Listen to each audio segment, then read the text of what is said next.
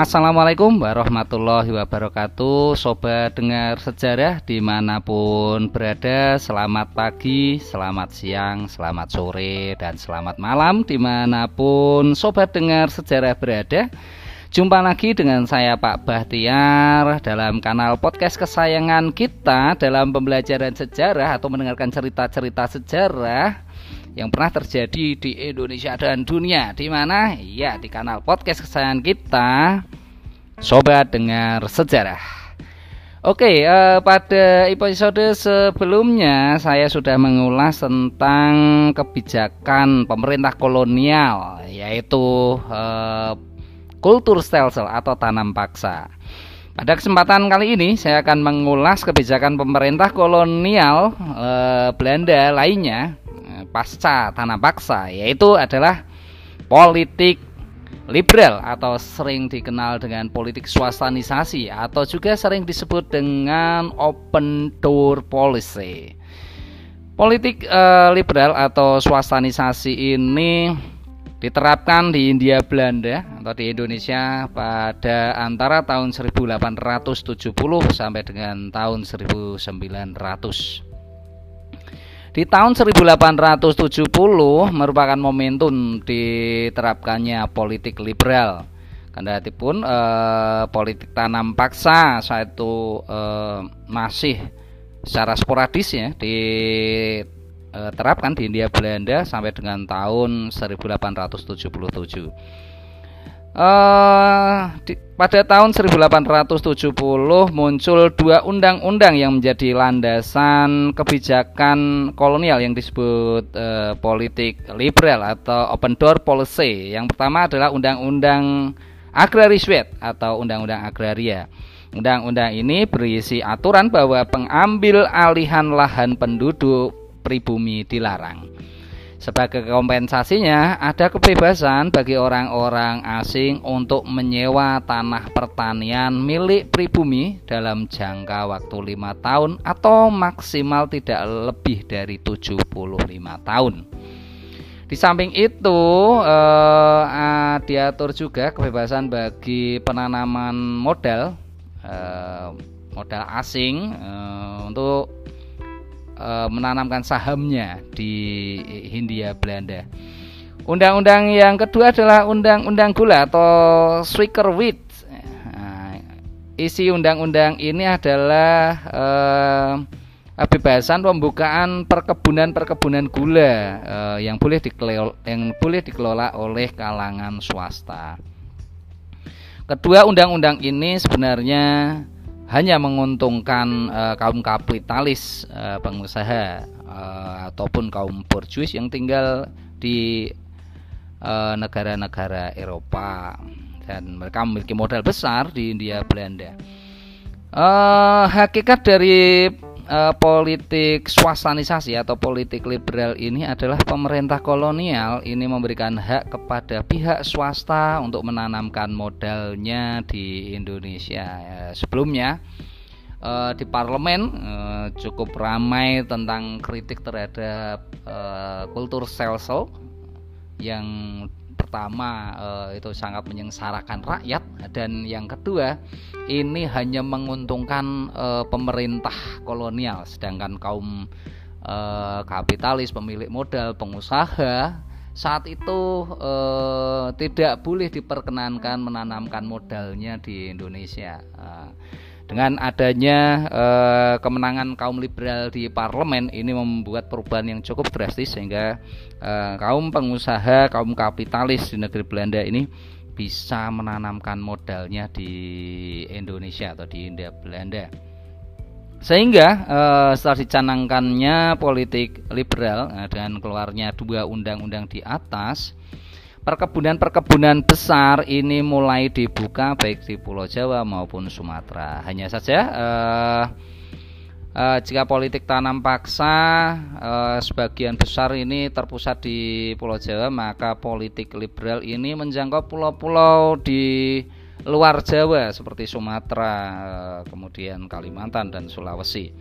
Produk atau komoditas uh, yang diutamakan uh, sebetulnya hampir sama dengan uh, komoditas yang diterapkan pada masa kultur stelsel yaitu tebu, teh, kopi, tembakau, indigo atau nila. Uh, dengan pemberlakuan politik liberal yang saat itu harapannya rakyat bisa mendapatkan keuntungan dari sewa tanah, nyatanya penduduk atau rakyat pribumi ini semakin bertambah sengsara uh, harapan berupa uh, pengusaha ini akan membayar sewa kepada uh, penduduk yang tanahnya disewa. Kemudian penduduk juga mendapatkan upah dari tenaganya dengan bekerja di perkebunan. Ini justru berbanding terbalik dengan harapan karena perkebunan milik swasta banyak menerapkan perlakuan atau tindakan yang lebih kejam dibandingkan dengan e, perkebunan pada masa tanam paksa sebagian besar e, perkebunan swasta ini memiliki tukang pukul atau para centeng yang mengawasi para buruh secara ketat. E, gambaran kehidupan para buruh di perkebunan di Pulau Sumatera ini mendekati dengan e, seperti yang ditulis oleh e, Muhtar Lubis yang berjudul Kuli Kontrak.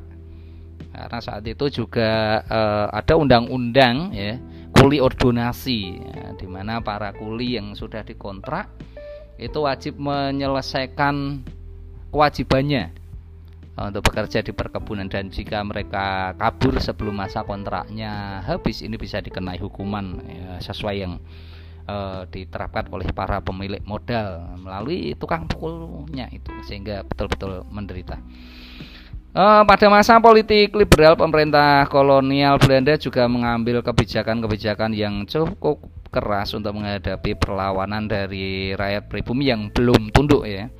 Ekspedisi-ekspedisi militer ini dikirimkan untuk menaklukkan sisa-sisa wilayah Hindia Belanda yang belum masuk wilayah kolonial. Terlebih saat itu uh, pemerintah kolonial Belanda menerapkan sebuah kebijakan yang dikenal dengan Pax Nederlandica di mana Belanda berupaya menyatukan seluruh wilayah Hindia Belanda di bawah eh, satu kekuasaan negara induk yaitu negeri Belanda. Wilayah-wilayah seperti Aceh, Bali, Lombok ini mulai ditaklukkan dengan eh, agresif oleh eh, pemerintah kolonial Belanda. Namun, pelaksanaan politik liberal ini juga tidak lepas dari kritik kritik-kritik yang disuarakan uh, di negeri Belanda terutama di menjelang pergantian abad ya. kritik-kritik yang uh, sebelumnya pada masa uh, kultur sel-sel disuarakan oleh kaum humanis kaum humanis juga uh, tetap menyuarakan kritiknya dengan pemberlakuan politik liberal dalam melakukan kritik eh, terhadap eh, politik liberal kaum humanis maupun agamawan maupun sosialis ya, menitik beratkan pada relasi dengan agama kerja bebas dan eh, kewajiban moral negeri induk terhadap jajahannya. Ide-ide tersebut sebetulnya bertumbuh pada semangat white man uh, burden ya. Nah, Eh, orang kulit putih ini memiliki tanggung jawab untuk mengadapkan atau memajukan e, daerah yang dikuasainya.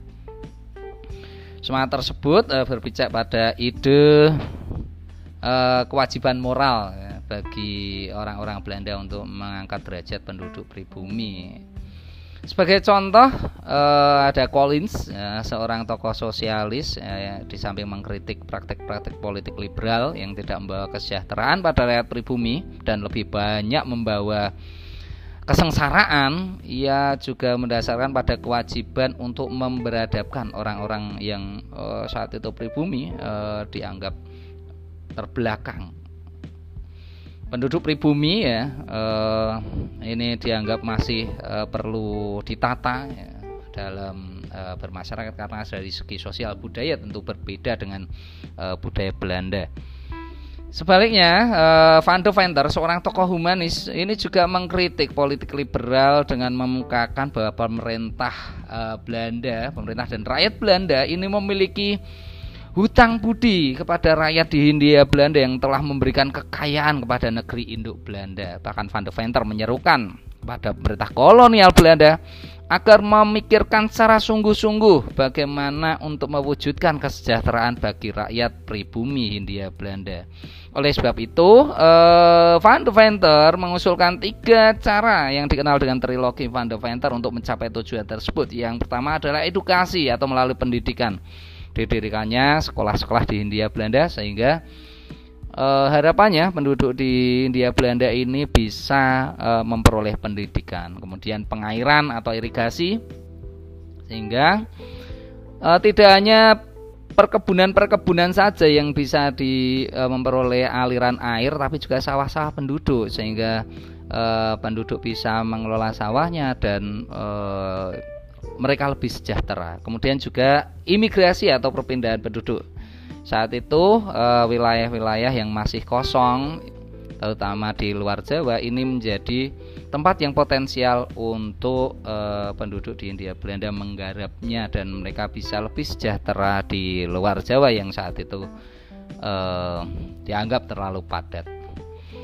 Semua yang diutarakan oleh Van de Venter itu kemudian ditulis uh, dalam sebuah artikel berjudul In Earshot atau Hutang Budi yang kemudian dimuat dalam majalah The Kids pada tahun 1899.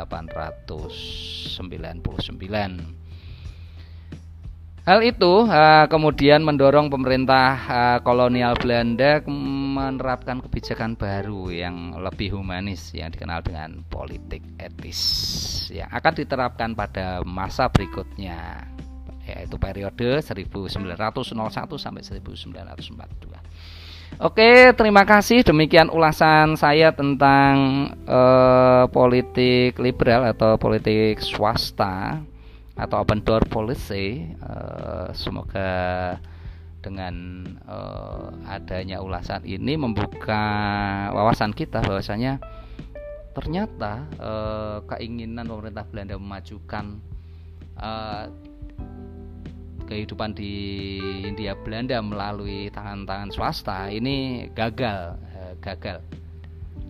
Para pemilik modal ini tidak ubahnya mereka menerapkan tanam paksa bahkan lebih keras eh, ini untuk kepentingan pribadinya sehingga eh, pada masa ekonomi liberal penduduk di Hindia Belanda ini justru semakin sengsara. Terima kasih, semoga banyak wawasan yang bisa kita petik. Kurang lebihnya mohon maaf. Assalamualaikum warahmatullahi wabarakatuh. Tetap setia di Sobat Dengar Sejarah.